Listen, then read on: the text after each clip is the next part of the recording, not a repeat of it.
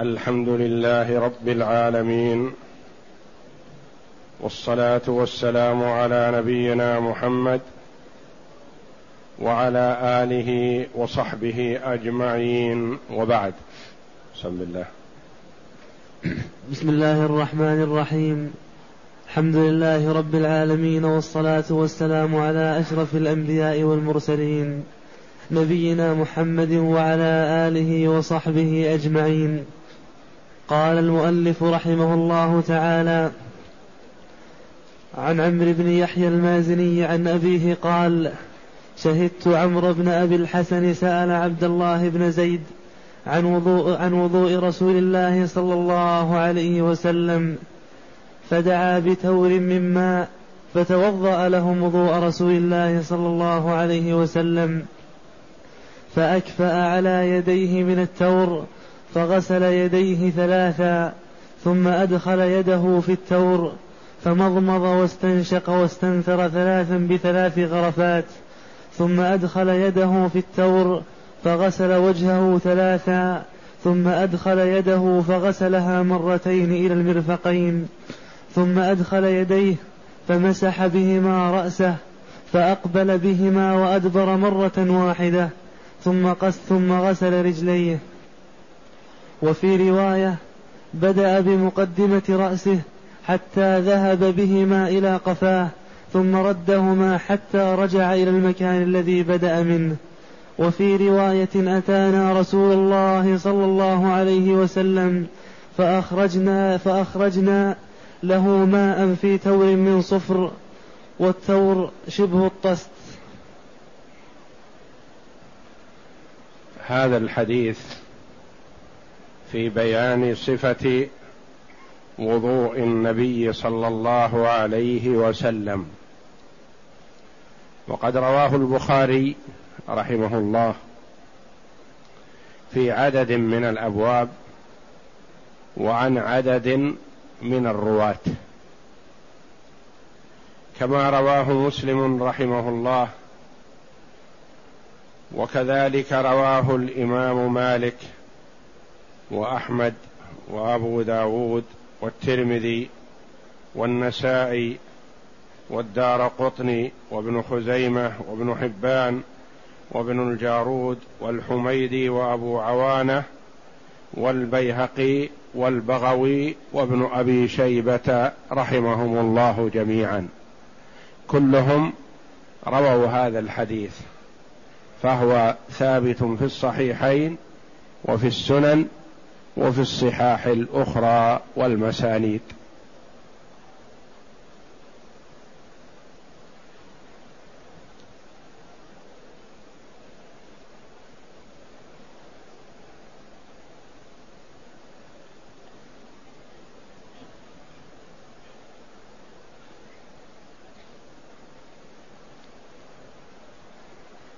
وهذا الحديث في بيان صفة وضوء النبي صلى الله عليه وسلم كالحديث السابق إلا أن فيه زيادات وفيه اختلاف بسيط يدل على صحة هذا وهذا.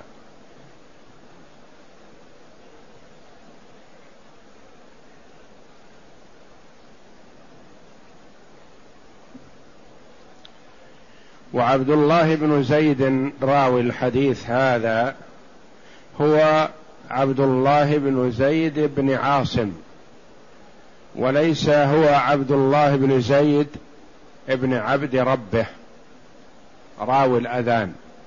فعبد الله بن زيد بن عاصم راوي الوضوء وعبد الله بن زيد بن عبد ربه الذي رأى في منامه الأذان رؤيا منام فأخبر به النبي صلى الله عليه وسلم.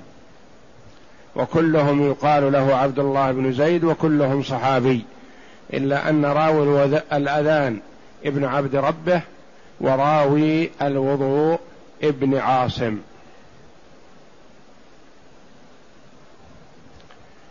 والتور دعا بتور. بتاء وليست بالثاء بالتاء المثنات. بتور وهو الطست الذي يكون فيه الماء. والطست فيه طست بفتح الطاء وبكسر الطاء. طست. وبوجود التاء وحذفها. كأن يقال طس وطس وطست وطست. وهو كما ورد في بعض الروايات من صفر. وفيه دليل على جواز الوضوء بأي إناء طاهر إلا الذهب والفضة. فيحرم استعمالهما بنص الحديث في الأكل والشرب ويقاس عليهما الوضوء وسائر الاستعمال. وأما الاواني الأخرى من حديد أو صفر أو نحاس أو أي معدن من المعادن غير الذهب والفضة فيصح استعمالها والوضوء بها.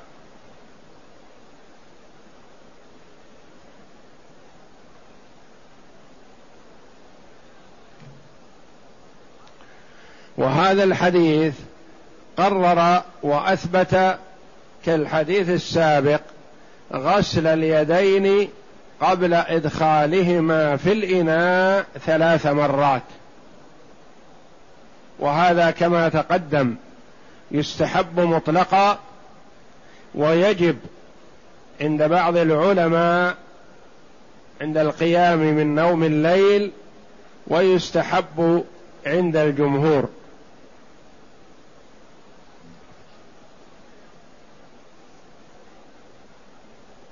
قوله فمضمض واستنشق ثلاثا بثلاث غرفات. هذا كما تقدم بيانه في الدرس السابق. ثلاث مضمضات وثلاث استنشاق كلها بثلاث غرفات. يعني فيما يظهر والله أعلم أنه تمضمض واستنشق بغرفة. وتمضمض واستنشق بغرفة. وتمضمض واستنشق بغرفة. هذه ثلاث غرفات تمضمض بها واستنشق ثلاث مرات. ويتصور في الصورة غير هذا لكن هذا هو الأقرب والله أعلم. وكما تقدم لنا أن فيه خمس صور كلها جائزه كيفما تمضمض واستنشق جاز.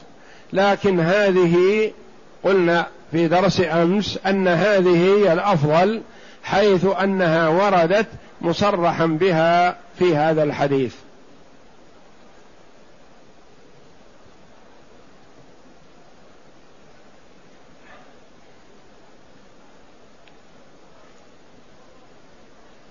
قوله ثم أدخل يده فغسل وجهه ثلاثا هذا كما تقدم.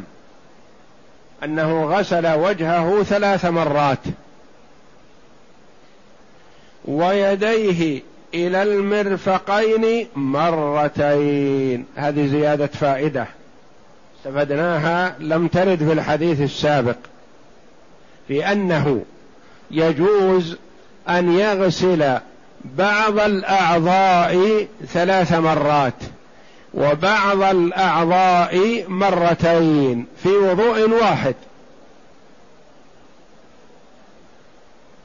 ونعرف أن الكافي والمجزي مرة واحدة والثنتان أفضل والثلاث أفضل من الثنتين والزيادة على الثلاث إسراف. هذا متقرر. هل يصح أن يغسل الوجه ثلاثا ويغسل اليدين كل واحدة مرة أو مرتين؟ أو يغسل الرجل اليمنى ثلاثا ويغسل الرجل اليسرى مرتين؟ نعم يصح. استفدنا هذا من هذا الحديث حيث أنه قال ثم أدخل يده فغسل وجهه ثلاثا وقوله ويديه إلى المرفقين مرتين. وهذا الحديث كالحديث السابق في تحديد نهاية غسل اليدين أنه إلى المرفقين. ولا يلزم ولا يغسل العضدان ولا يقتصر دون المرفقين.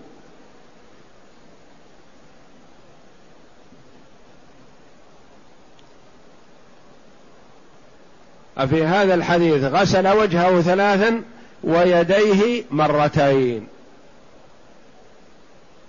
فيجوز أن يغسل بعض الأعضاء أكثر من بعض في وضوء واحد. ثم أدخل يده في التور فمسح رأسه. دليل على أنه يأخذ لرأسه ماء جديدا وإلا فاليدان من أثر غسل اليدين مبلولتان لكن لا يكفي أن يمسح بهما رأسه بل لا بد أن يغمس يديه في الإناء ولو لم تحملا ماء ليمسح رأسه بماء جديد غير ما بقي في يديه مما غسل به يديه. ثم أدخل يده في التور فمسح رأسه فأقبل بهما وأدبر. فأقبل بهما وأدبر مرة واحدة. وفي رواية بدأ بمقدم رأسه حتى ذهب بهما إلى قفاه ثم ردهما حتى رجع إلى المكان الذي بدأ منه. وفي رواية فأخرجنا له ماء في تور من صفر. اذا مسح الرأس. جاء في الحديث فمسح رأسه فأقبل بهما وأدبر مرة واحدة. هذه صفة. والرواية الثانية تقول بدأ بمقدم رأسه حتى ذهب بهما إلى قفاه ثم ردهما حتى رجع إلى المكان الذي بدأ منه.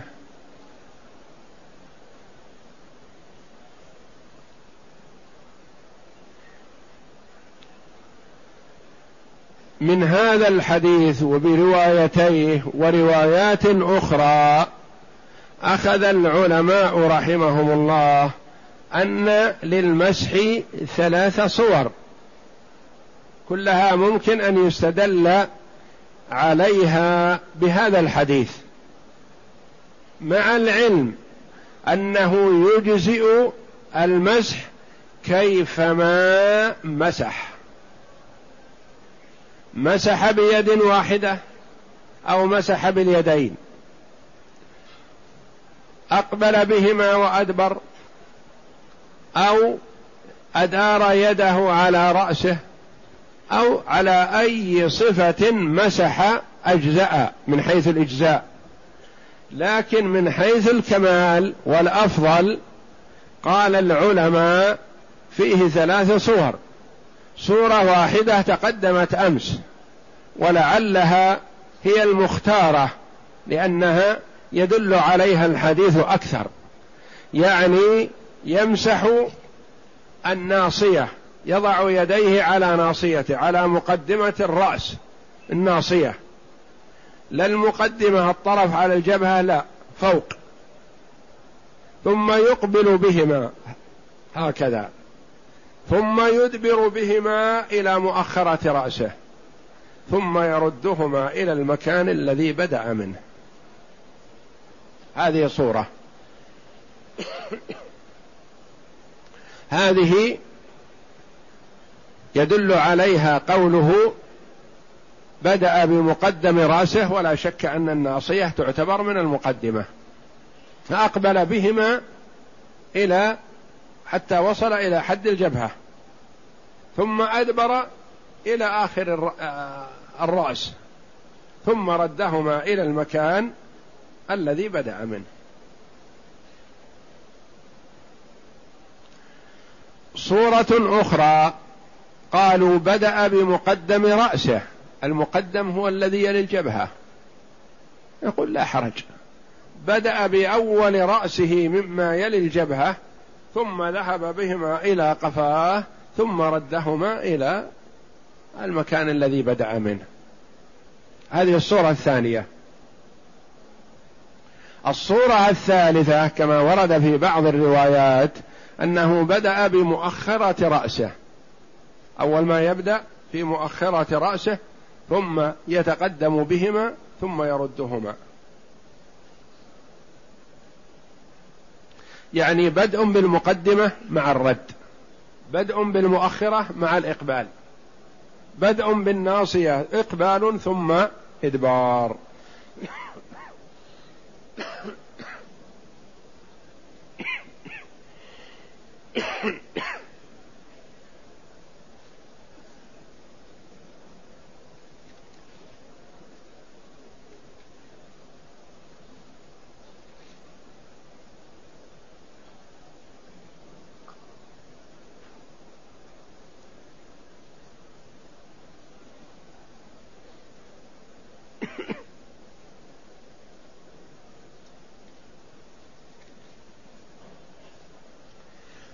غسل رجليه. هذا كالحديث السابق في غسل الرجلين إلا أنه في الحديث السابق صرح بغسلها ثلاثا وهنا قال ثم غسل رجليه.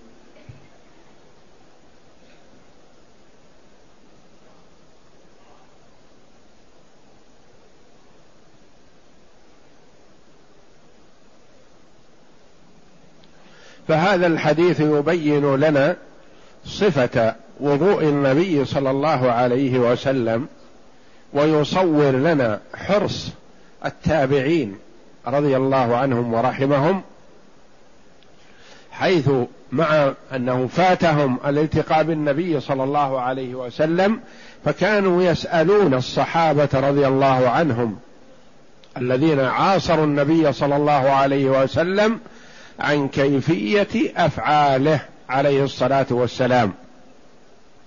والصحابة رضي الله عنهم اعتنوا بذلك فنقلوا لنا كيف كان فعل النبي صلى الله عليه وسلم. والله أعلم وصلى الله وسلم وبارك على عبد ورسول نبينا محمد وعلى آله وصحبه أجمعين.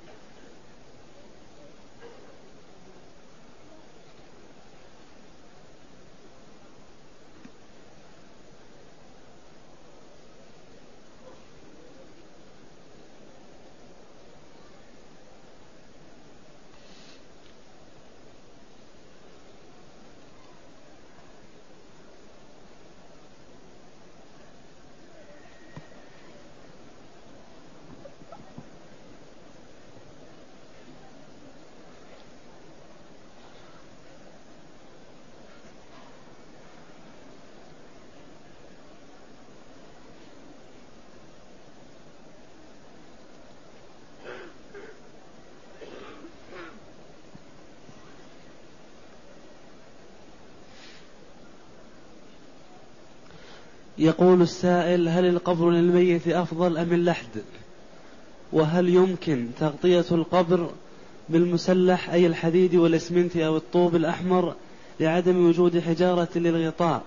وهل النبي وهل نهى النبي صلى الله عليه وسلم عن هذا؟ القبر له صفتان اللحد والشق.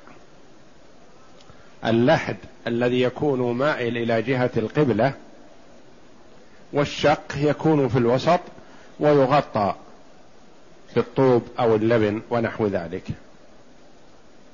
وكلاهما جائز والحمد لله إلا أن كثيرا من العلماء رحمهم الله قالوا اللحد أفضل. وقد تشاور الصحابة رضي الله عنهم هل يلحدون للنبي صلى الله عليه وسلم أو يشقون له؟ فقالوا نرسل لمن يلحد ونرسل لمن يشق. فالذي يجيء اولا هو الذي يفعل ذلك للنبي صلى الله عليه وسلم فجاء الذي يلحد اولا فلحدوا للنبي صلى الله عليه وسلم. وأما استعمال ما مسته النار فقد كره بعض العلماء رحمهم الله استعمال ذلك كراهية لا تحريم. فإذا لم يوجد إلا ذلك فلا حرج. يعني الأفضل أن يكون اللحد أو الشق يسقف باللبن بالطين. فإن لم يتيسر أو بالحجارة فإن لم يتيسر هذا فلا بأس أن يلحد بألواح الإسمنت ونحو ذلك. ولم يرد نهي عن استعمال ما مسته النار لكن بعض العلماء رحمهم الله كرهوا ذلك تفاؤلا بسلامة الميت من أن تصيبه النار أو ما مسته النار.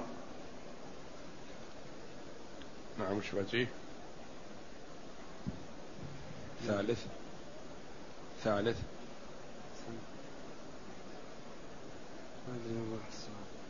لا تروحوا إلا لما نقضي منه. أشوف راح هذا الدائرة.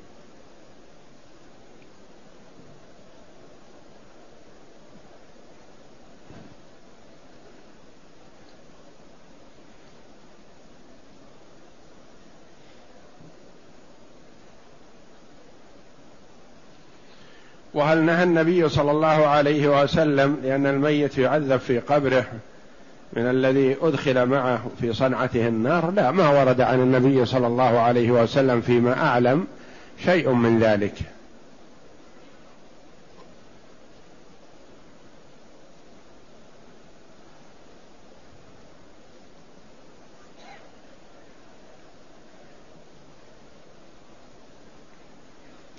يقول السائل ما حكم من وقع في جريمة الزنا ثم عاش لمدة شهر ثم عقد النكاح فما حكم هذا النكاح؟ اولا الزنا من الكبائر ومن كبائر الذنوب وحده في الدنيا من أشد الحدود. الثيب يرجم بالحجارة حتى الموت. وعقوبته في الآخرة عظيمة. فقد توعد الله على ذلك بالوعيد الشديد في قوله ومن يفعل ذلك يلقى أثاما يضاعف له العذاب يوم القيامة ويخلد فيه مهانا المشرك والزاني والذي يقتل النفس بغير حق. إلا أنه والحمد لله التوبة تمحو ما كان قبلها من من الذنوب. فأعظم الذنوب الشرك بالله.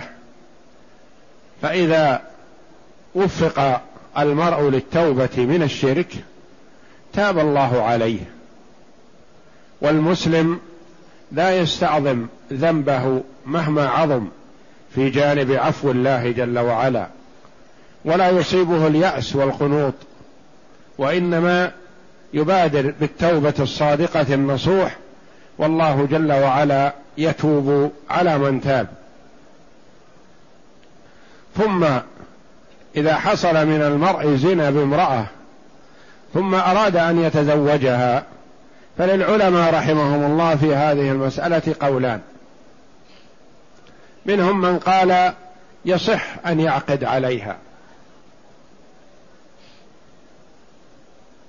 ومنهم من قال لا يصح العقد عليها لأنه هو وإياها دائما يتصوران ويتذكران جريمتهما السابقة.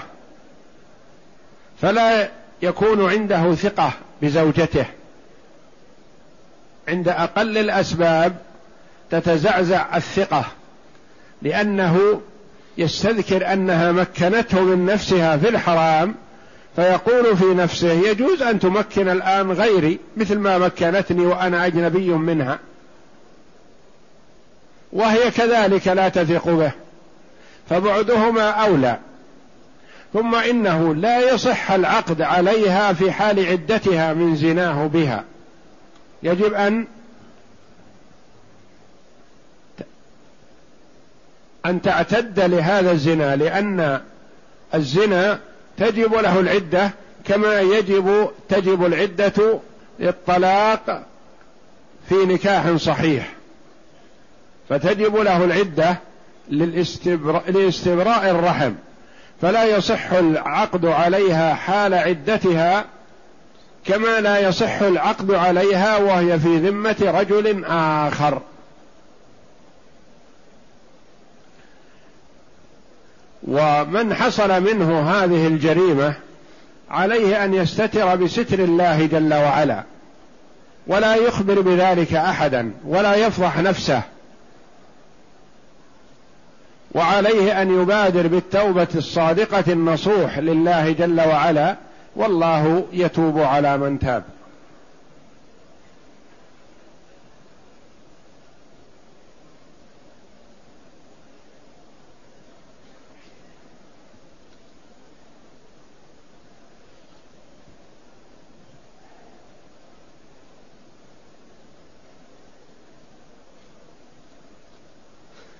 يقول السائل ما معنى قول الله تعالى في سورة النساء أعوذ بالله من الشيطان الرجيم أو ما ملكت أيمانكم ما ملكت أيمانكم يعني لا يحل الرجل من النساء إلا زوجته أو ما ملكت يمينه. ملكت يمينه يعني ما كان بملك اليمين وملك اليمين يكون سببه الكفر.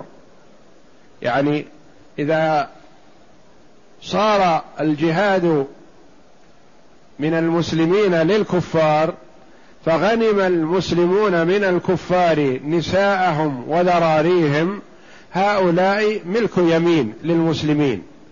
يقتسمهم المجاهدون يقتسمونهم ثم من وقع في يده امرأة بالقسمة فهي ملك يمينه. إن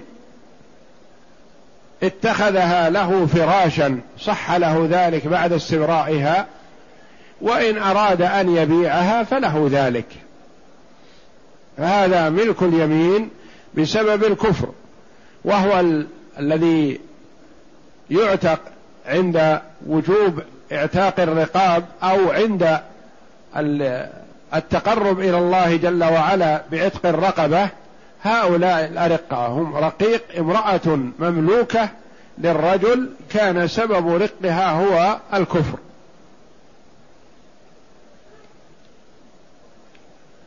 والزوجات محددات بعدد لأن الرجل لا يكون عنده إلا أربع ولا يجوز له أن يزيد عن أربع وأما ملك اليمين فليس له حد.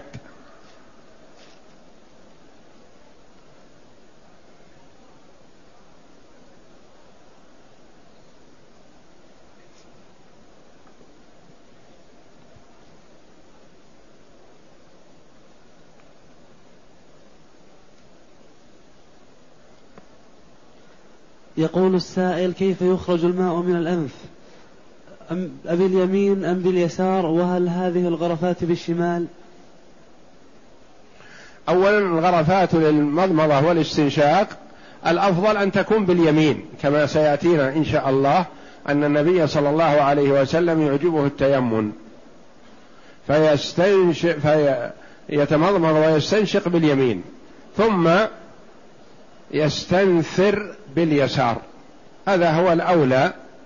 ولا بأس لو استنشق واستنثر باليمين أو استنشق واستنثر بالشمال.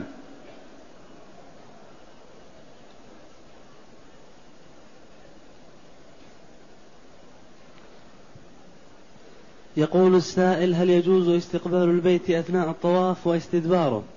وإذا, وإذا حدث هل يفسد الشوط أم يصح؟ لا يجوز استقبال البيت حال الطواف ولا استدباره إلا لزحام شديد مثلا شيء يسير فيعفى عن ذلك. يعفى مع الزحام عن الشيء اليسير لكن لا يستمر في هذا أنه يجعل البيت آه، أمامه أو يجعله على خلفه كما لا يصح أن يجعله على يمينه. هذه الصور الثلاث لا تصح في الطواف لكن إذا وجد شيء يسير من ذلك من أجل الزحام فلا حرج والحمد لله.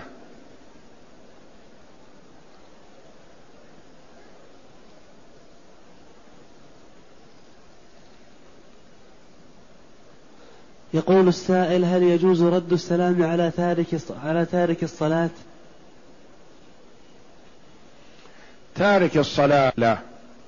العهد الذي بيننا وبينهم الصلاة فمن تركها فقد كفر.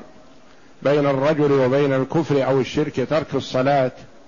ويجب دعوته إلى الله جل وعلا وتكرار ذلك.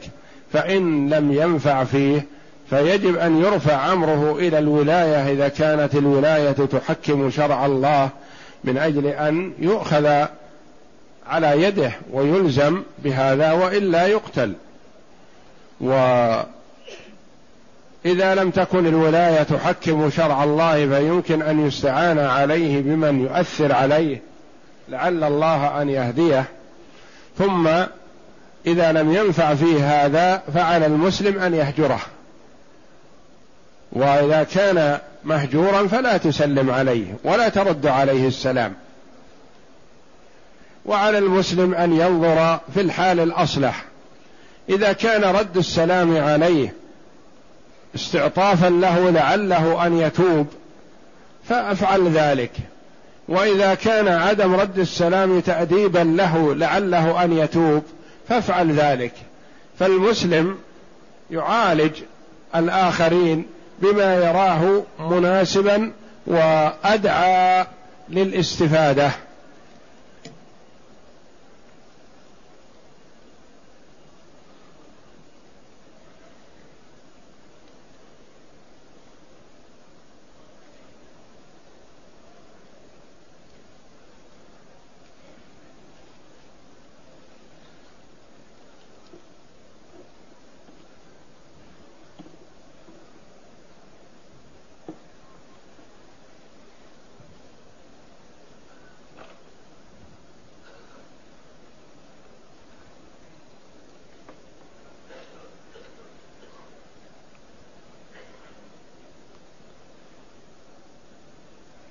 يقول السائل زوج ابنتي ابنة أخي تقاعد بعدما كان يشتغل في شركة في شركة في شركة التبغ ولكنه استمر ما ما لديه من دكان فكيف يمكن لي أن أصل رحمي وهل ماله حرام وهل ماله حرام أم لا؟ الاشتغال في الحرام أو في التبغ أو نحوه أو من الخمر أو الدخان أو غير ذلك من المحرمات لا يجوز للمسلم أن يعمل فيها. لكن إذا كان آخر يعمل فيها وأنت قريبه وتريد أن تصله ويصلك فلا حرج عليك أن تأكل من ماله لأن النبي صلى الله عليه وسلم أكل من طعام اليهود وهم يتعاملون بالحرام. فالاكل من مال من ماله فيه شبهة جائز من حيث الجواز لكن التنزه عن هذا أفضل. كلما ابتعدت عما فيه شبهة فهو أولى كما فعل أبو بكر الصديق رضي الله عنه لما جاءه غلامه بمال فأكل منه ثم سأله عن مدخل هذا المال فقال إني تكهنت لرجل في الجاهلية ولم أكن أحسن الكهانة فلقيته الآن فأعطاني جعلي فالذي أكلته من هذا فأدخل أبو بكر رضي الله عنه يده وأخرج كل ما في بطنه وقال لو لم يخرج لو بقي منه شيء لم يخرج إلا مع روحي لأخرجته رضي الله عنه. كل هذا يحب أن لا يدخل جوفه إلا شيء طيب وحلال وكما قال النبي صلى الله عليه وسلم أطب مطعمك تكن مستجاب الدعوة.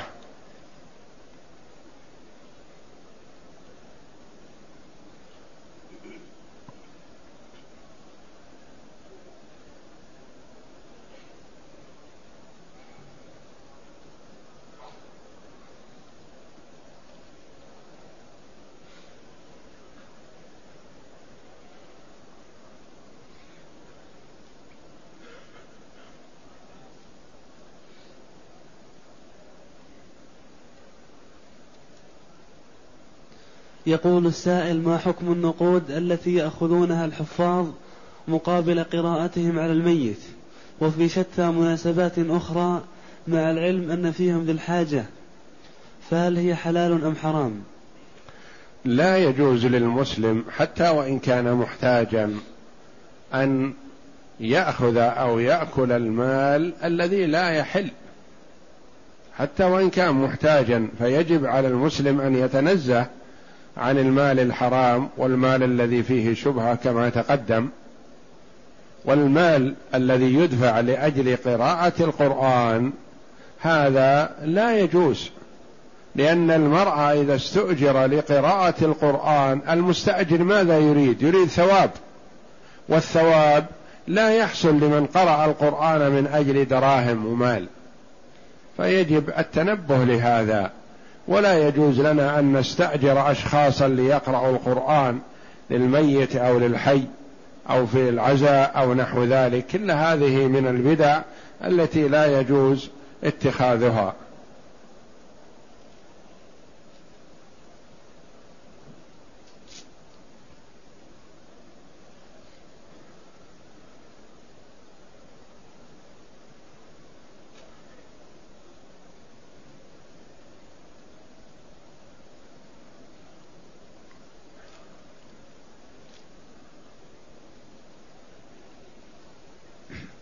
يقول السائل طلب مني شخص أن أحج عن قريب له متوفي مقابل مبلغ من المال وطلب مني أن أفدي فهل يصح أن أصوم عنه؟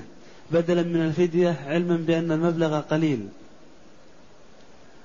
هو لا يخلو إن كان أعطاك المال وقال تفدي منه. فعليك أن تفدي من هذا المال الذي أعطاك. وأما إذا كان قال لك هذا المال من أجل أن تحج عن أبي أو أخي متمتعا أو قارنا مثلا فانت حج عنه متمتع أو قارن ولا يلزمك فدية إذا كنت ساكنا في مكة.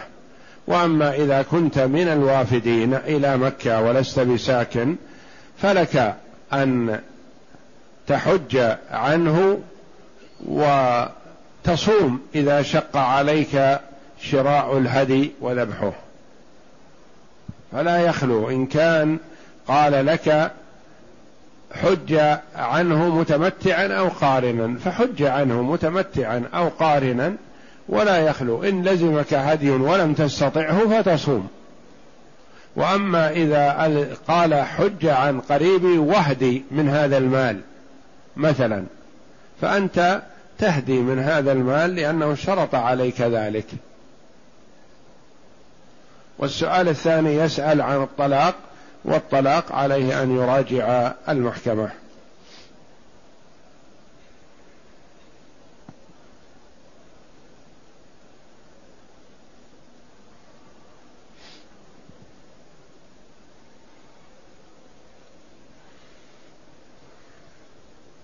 يقول السائل جئت من الجزائر في شهر رمضان قاصدا مكة المكرمة للعمرة والحج إن شاء الله بماذا أدخل في الحج؟ بالإفراد أو التمتع؟ وإذا كان بالإفراد هل هناك سعي؟ نعم نعم أعد. يقول السائل جئت من بلدي في شهر رمضان قاصدا مكة المكرمة للعمرة والحج إن شاء الله بماذا أدخل في الحج؟ بالإفراد أو التمتع. وإذا كان بالإفراد هل هناك سعي؟ أولا ما دمت جئت في رمضان وأنت في مكة فالأحسن في حقك أن تحرم بالحج مفردا.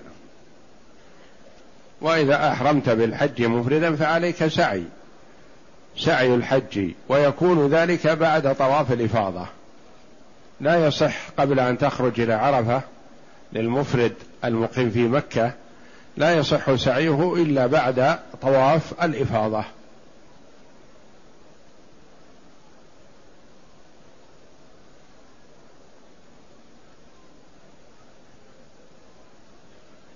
يقول يجتمع مع زوجته ثم يغتسل هو في الليل وهي تؤخر الاغتسال إلى الصباح وهي تريد الصيام. هل يصح هذا؟ الجواب نعم يصح. تقول أمهات المؤمنين رضي الله عنهن كان النبي صلى الله عليه وسلم يدركه الفجر وهو جنب من أهله ثم يصوم صلوات الله وسلامه عليه. يعني لا يغتسل إلا بعد طلوع الفجر ويصوم عليه الصلاة والسلام.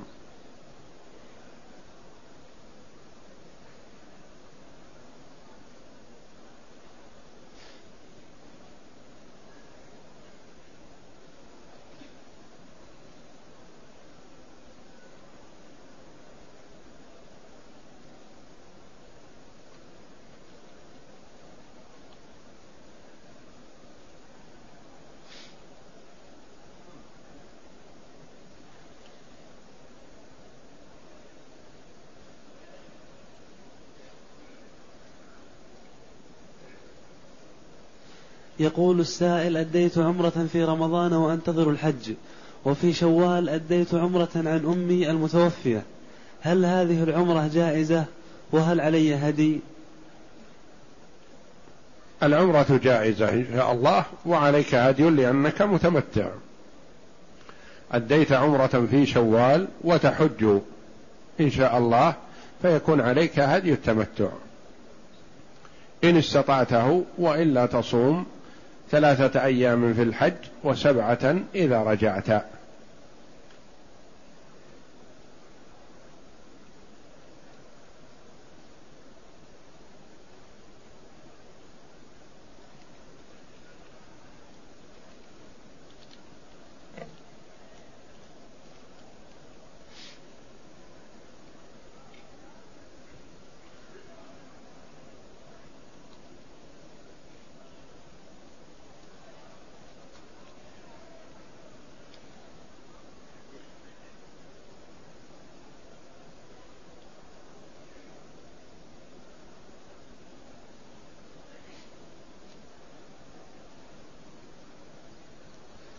يقول السائل كنت أصلي خلف خلف مقام إبراهيم ثم مر ثم مرت امرأة من أمامي فقال لي أحد المصلين أن صلاتك بطلت فقمت وأعدتها لأن مرور لأن مرور المرأة أو الكلب أمام المصلي يبطل الصلاة هل هذا الحال هذا صحيح؟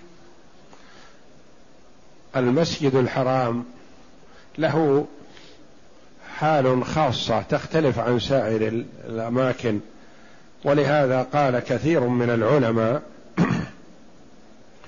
إنه لا يضر المرور بين يدي المصلي في المسجد الحرام لأن النبي صلى الله عليه وسلم كان يصلي والطائفون يمرون بين يديه فلم يكن يمنعهم.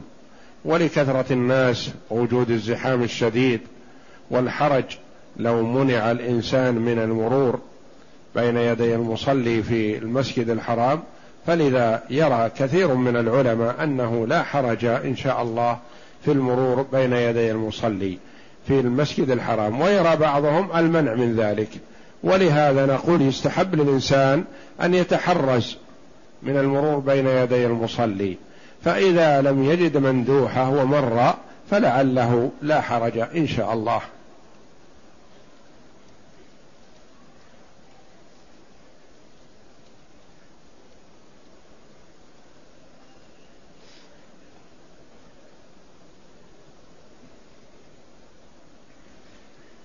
يقول السائل يأتي في المسجد أموات للصلاة عليهم دون العلم هل هذا هل هم من أصحاب البدع أم من أصحاب السنة والجماعة؟ فما هو المطلوب من المصلي؟ إذا أحضر الميت للصلاة عليه من قبل إخوانه المسلمين فيحسن أن يصلوا عليه ولا يتوقفوا. ولا يتردد أحد يقول هل هو كذا أو هل هو كذا. ميت احضر للصلاة صل عليه مع إخوانك المسلمين. وإنما النظر والتحرز قبل هذا مثلا ممكن أن تناصح صاحب البدعة أن تهجر صاحب البدعة أن تتخذ شيئا لعل الله أن يهديه ويرده إلى الحق عن بدعته. هذا حسن. لكن بعد الوفاة وقدم للصلاة عليه وأنت لا تعلم عنه شيئا فالأصل البراءة إن شاء الله.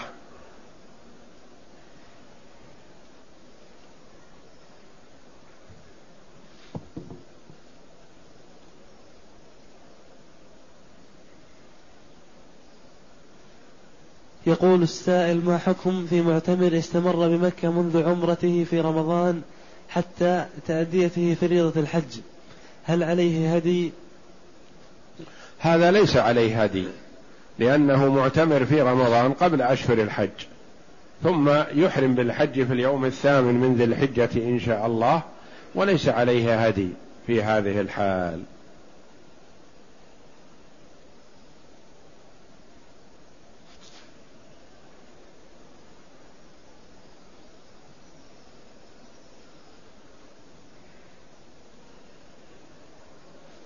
يقول السائل ما هي طريقة قيام الليل ومتى وقتها؟ من كل الليل أوتر الرسول صلى الله عليه وسلم أوتر في أول الليل وأوتر في أوسطه وأوتر في آخره وانتهى وتره كما قالت أم المؤمنين عائشة رضي الله عنها إلى السحر. فيجوز للإنسان أن يصلي العشاء ثم يوتر. ويجوز أن يصلي العشاء ثم ينطلق في شغله فإذا أراد أن ينام بعد ساعة أو ساعتين من صلاة العشاء صلى ما كتب الله له وأوتر ونام. ويجوز أن يصلي العشاء وينام ثم يقوم آخر الليل أو وسط الليل أو حينما يبقى أكثر من ثلث الليل فيصلي ما كتب الله له ويوتر. فالوتر وقته من بعد صلاة العشاء ولو مجموعة مع المغرب إلى طلوع الفجر. كل هذا وقت للوتر.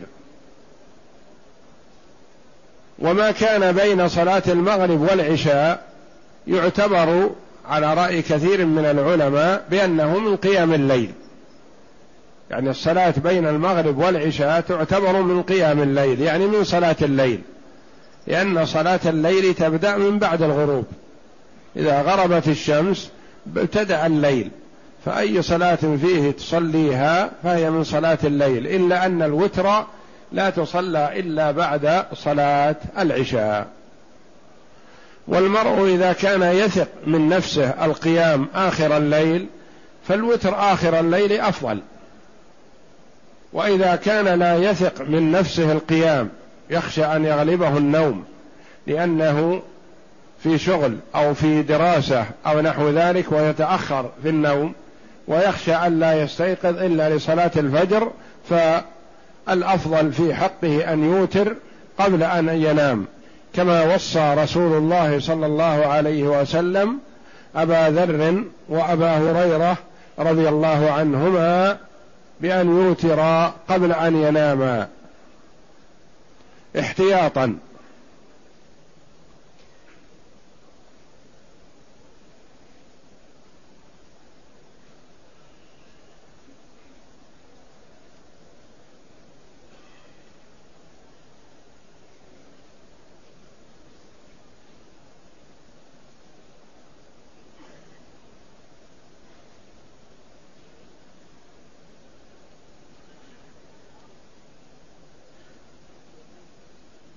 يقول السائل دخلت إلى مكة بدون إحرام عن جهل وذهبت إلى المدينة ورجعت ثانية بدون إحرام وأحرمت من مكة واعتمرت وهو الآن بمكة فما الحكم؟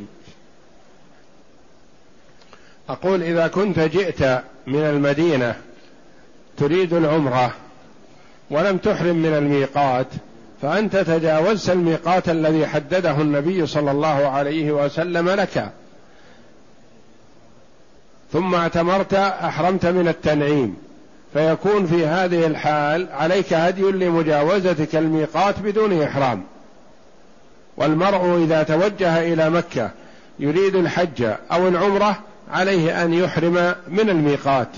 فإذا توجه إلى مكة لا يريد حجا ولا عمرة ثم بدا له بعد ذلك أن يعتمر فيحرم من الحل ولا حرج عليه.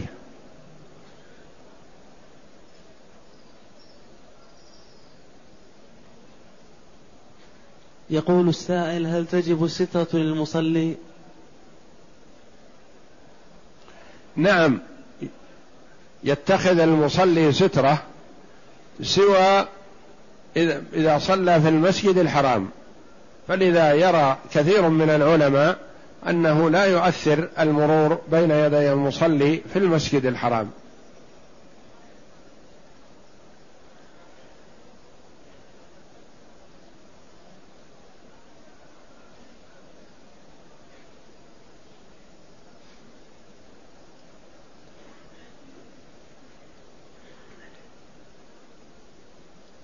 يقول السائل ما حكم في من حج لنفسه وأراد أن يحج لزوجته لأنها عندها أطفال صغار. إذا كانت تستطيع الحج ولو غير هذه السنة مثلا فلا يجوز أن يحج عنها وهي قادرة بل تحج هي عن نفسها. وإذا كانت ترى من نفسها أنها لا تستطيع ولا تقدر على الحج وأرسلت أنت أو كلفت من يحج عنها بعد علمها بذلك فلا بأس.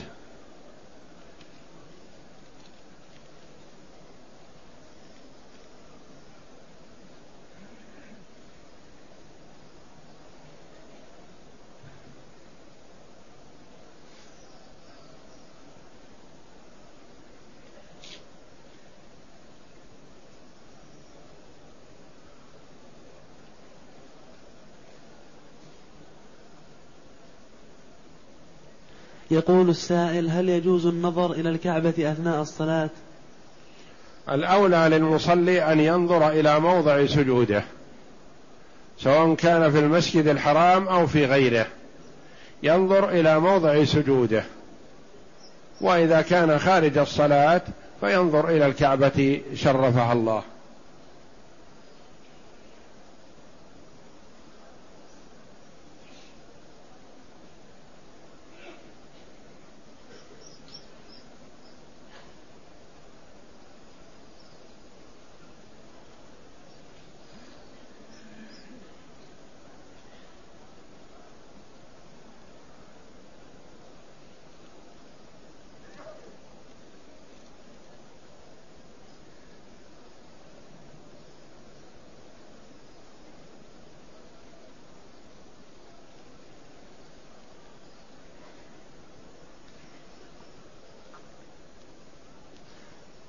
تقول السائلة هل إذا كانت المرأة إذا ليس لها محرم يسقط عنها تسقط عنها فريضة الحج أم تحضر إلى الحج مع صحبة النساء مع العلم أنها تأتي من بلد بعيد؟ المرأة من شروط وجوب الحج عليها وجود محرمها وهو زوجها أو من تحرم عليه على التأبيد. فإذا لم يوجد لها محرم وهي تستطيع بمالها فترسل من يحج عنها.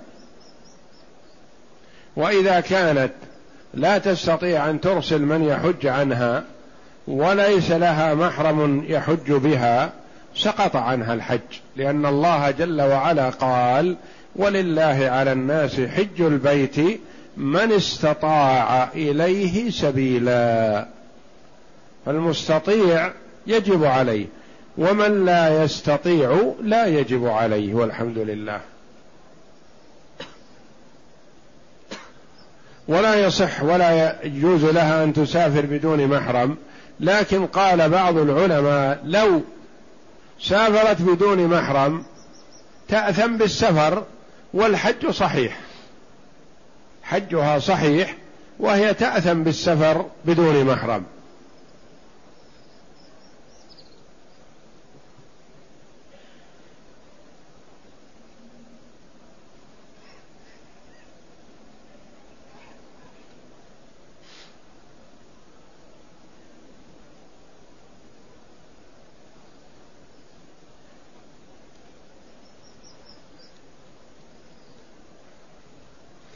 يقول السائل أنا رجل أعمل في منطقة نائية براتب جيد ولكن يصعب مع علم يصعب علي طلب العلم مع رغبتي الشديدة لطلب العلم فهل أترك عملي وأطلب العلم أم أستثمر في أم أستمر فيه وأصبر؟ إذا كنت إذا تركت هذا العمل وجدت عملا آخر مناسبا لك وإن كان أقل وتتمكن معه من طلب العلم فتركك العمل في هذه الحال حسن لأن من ترك شيئا لله عوضه الله خيرا منه.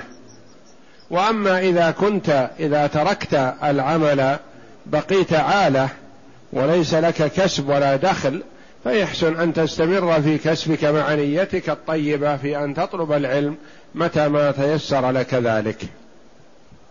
يقول علي كفارة شهرين متتابعين فهل أستطيع معه, معه أداء الحج وكيف ذلك؟ نعم صيام شهرين متتابعين إذا صمت شهرين هلاليين من أول شهر إلى آخر الشهر الثاني صح ذلك. وإذا لم يكونا هلاليين فتصوم ستين يوما لأن الشهر بين تسعة وعشرين يوما وثلاثين يوما. تصوم ستين يوما ويسوغ لك ذلك في كل وقت. فتواصل في الصيام إلا الأيام التي يحرم صيامها. كيوم العيد مثلا يحرم صيامه فتصوم قبل العيد وبعده ولا حرج أن تصوم يوم عرفة من أجل استكمال الشهرين. وتفطر يوم العيد وتصوم يوما بدله في نهاية لأن قطع التتابع في أيام يجب فطرها لا يؤثر على التتابع مثلا. فمثلا رجل عليه صيام شهرين متتابعين. نعم وابتدأها في واحد شعبان. يستمر فيها في واحد شعبان حتى نهاية شعبان. دخل عليه رمضان يصوم رمضان بنية رمضان. ثم يوم العيد يحرم صيامه يفطر. ثم يصوم شهر شوال ويوما من ذي القعدة اليوم الأول بدل اليوم الأول من شوال الذي هو يوم العيد يجب فطره. وكذلك المرأة إذا كان عليها كفارة صيام شهرين متتابعين مثلا صامت من أول الشهر ثم حاضت في العشر الأوسط أو العشر الأخيرة مثلا فتقطع الصيام. ثم تواصل بعد ذلك. ثم حاضت المرة الثانية فتقطع الصيام وتواصل بعد ذلك. وهكذا. فالفطر الواجب لا يمنع التتابع في الصيام لا يؤثر.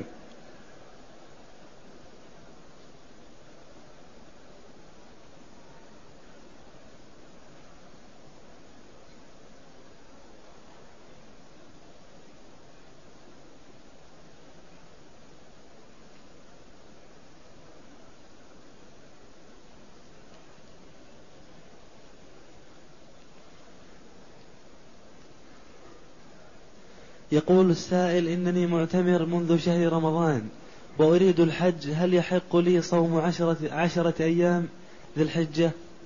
يحق لك الصيام فإذا شق عليك تفطر ويوم عرفة الأفضل لك فطره واليوم العاشر من ذي الحجة يحرم صيامه فتصوم الأيام التي تتمكن منها ولا حرج في صيامها تقربا إلى الله وتفطر الأيام التي لا ينبغي صيامها يكره كصيام يوم عرفة للحاج ويحرم أو يحرم صيامها كيوم العيد مثلا. وإن أفطرتها كلها وأنت من عادتك صيامها لكن أفطرتها من أجل سفرك من أجل أنك مسافر للحج فإن الله جل وعلا يكتبها لك كما بشر بذلك النبي صلى الله عليه وسلم في قوله من إذا مرض العبد أو سافر كتب له ما كان يعمل صحيحا مقيما.